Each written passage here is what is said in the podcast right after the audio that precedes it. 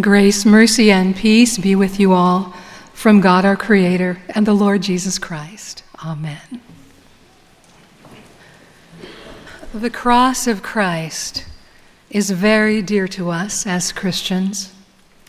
When we look at the cross, we see God's great love for us. We find forgiveness and healing and belonging there. I am thinking about four crosses today that form a sort of sacred embrace around our lives.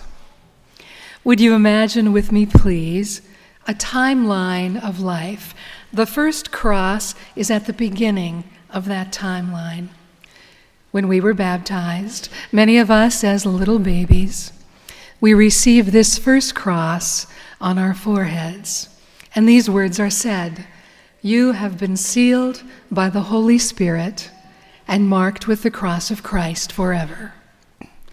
We could just as well be saying, You have a life ahead of you, little one, and you will have some very happy times, and you will belong to Christ. And you will have some very hard times, too, and you will belong to Christ. Whatever comes, you are God's. You may remember hearing the true story about the very fine dad who, after the baptism of his children, continued to trace the cross on their foreheads as he and his wife put them to bed at night, and he would whisper to them, You are God's beloved child. Later, he sent them off to school in the morning, but before they left the house each day, he made the sign of the cross on their foreheads and said, Remember today, you are God's beloved child. They liked it when they were little, but by the time they were older, and in a little bit more of a hurry to get out of the house, they sometimes sort of squirmed out of it, so the dad stopped doing it. Well, years passed by, and the day came for the oldest one to head off to college. He packed up his car got a big hug from his parents, and drove off. They were surprised a few minutes later to see their son at the door again. Dad, he said, could you make the sign of the cross on me before I go? He needed to set off remembering God's love was with him on his way. So, the first cross I'm thinking of today is that one we receive when we are baptized. And then at the other end of the timeline, there is the last cross that we receive. If you have been to a graveside service, you have seen this cross. The pastor says, Earth to earth, ashes to ashes, and dust to dust. And when we do that, we either make the sign of the cross like this, or we take sand and we draw a cross on top of the casket or the urn. My mom's funeral at East Norway Lake Lutheran Church a few years ago was so beautiful. And then after, we drove to our nearby cemetery for burial.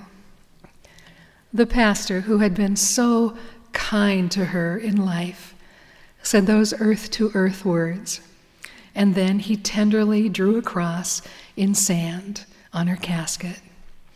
And as it was lowered into the grave, that cross was the last thing I saw. And it was such a beautiful assurance that she was covered with the grace and the love of Jesus Christ. We could have said, Mom, you had a long life, you had very happy times, and you belonged to Christ.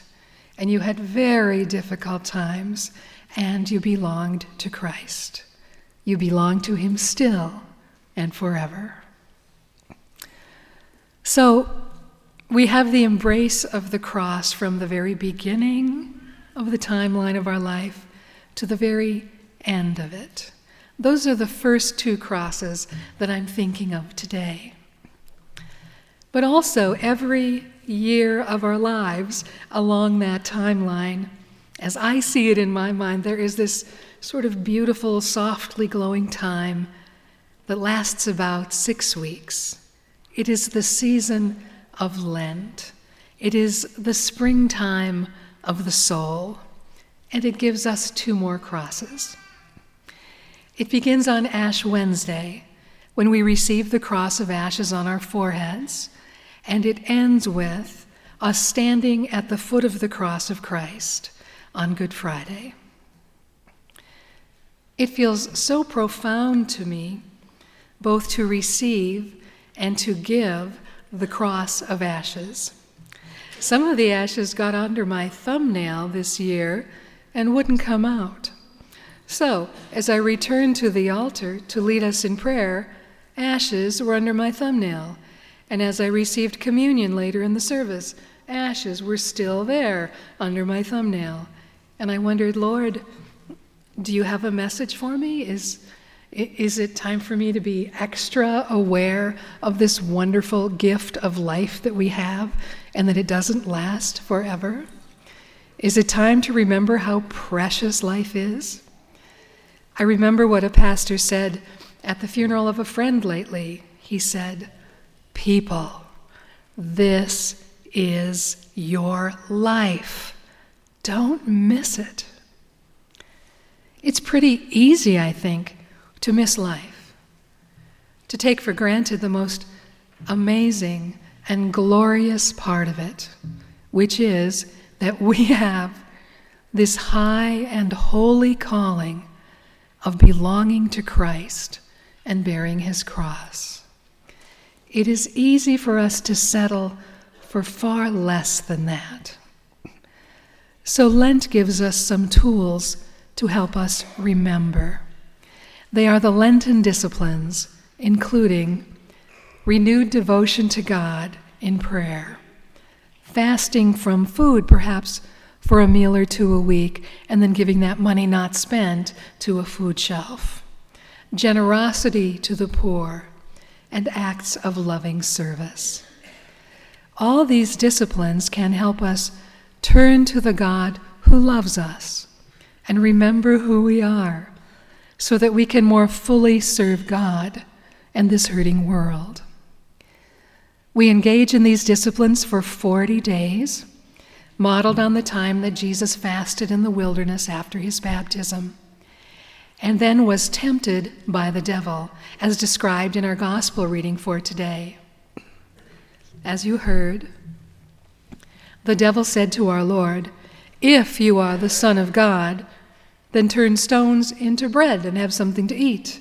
If you are the Son of God, Throw yourself off the pinnacle of the temple and call on the angels for safety. And all you have to do is worship me, Jesus, and I will give you dominion over all the kingdoms of the world. On the one hand, the temptations are about living large and being spectacular and being powerful. But on a deeper level, they are about who Jesus is.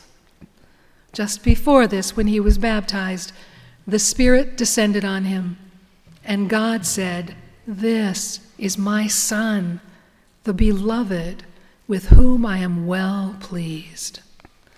And the devil wanted above all for Jesus to forget exactly that, that he was God's beloved Son, and then to go a different way, an easier way with his life.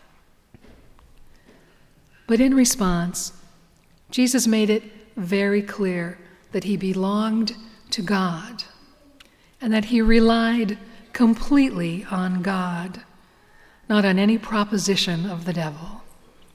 He made it clear that his way is to serve, not to dazzle, to eat with sinners, and to lay his hands on the sick, not to be above us, but to be here in our midst, teaching us how to love one another.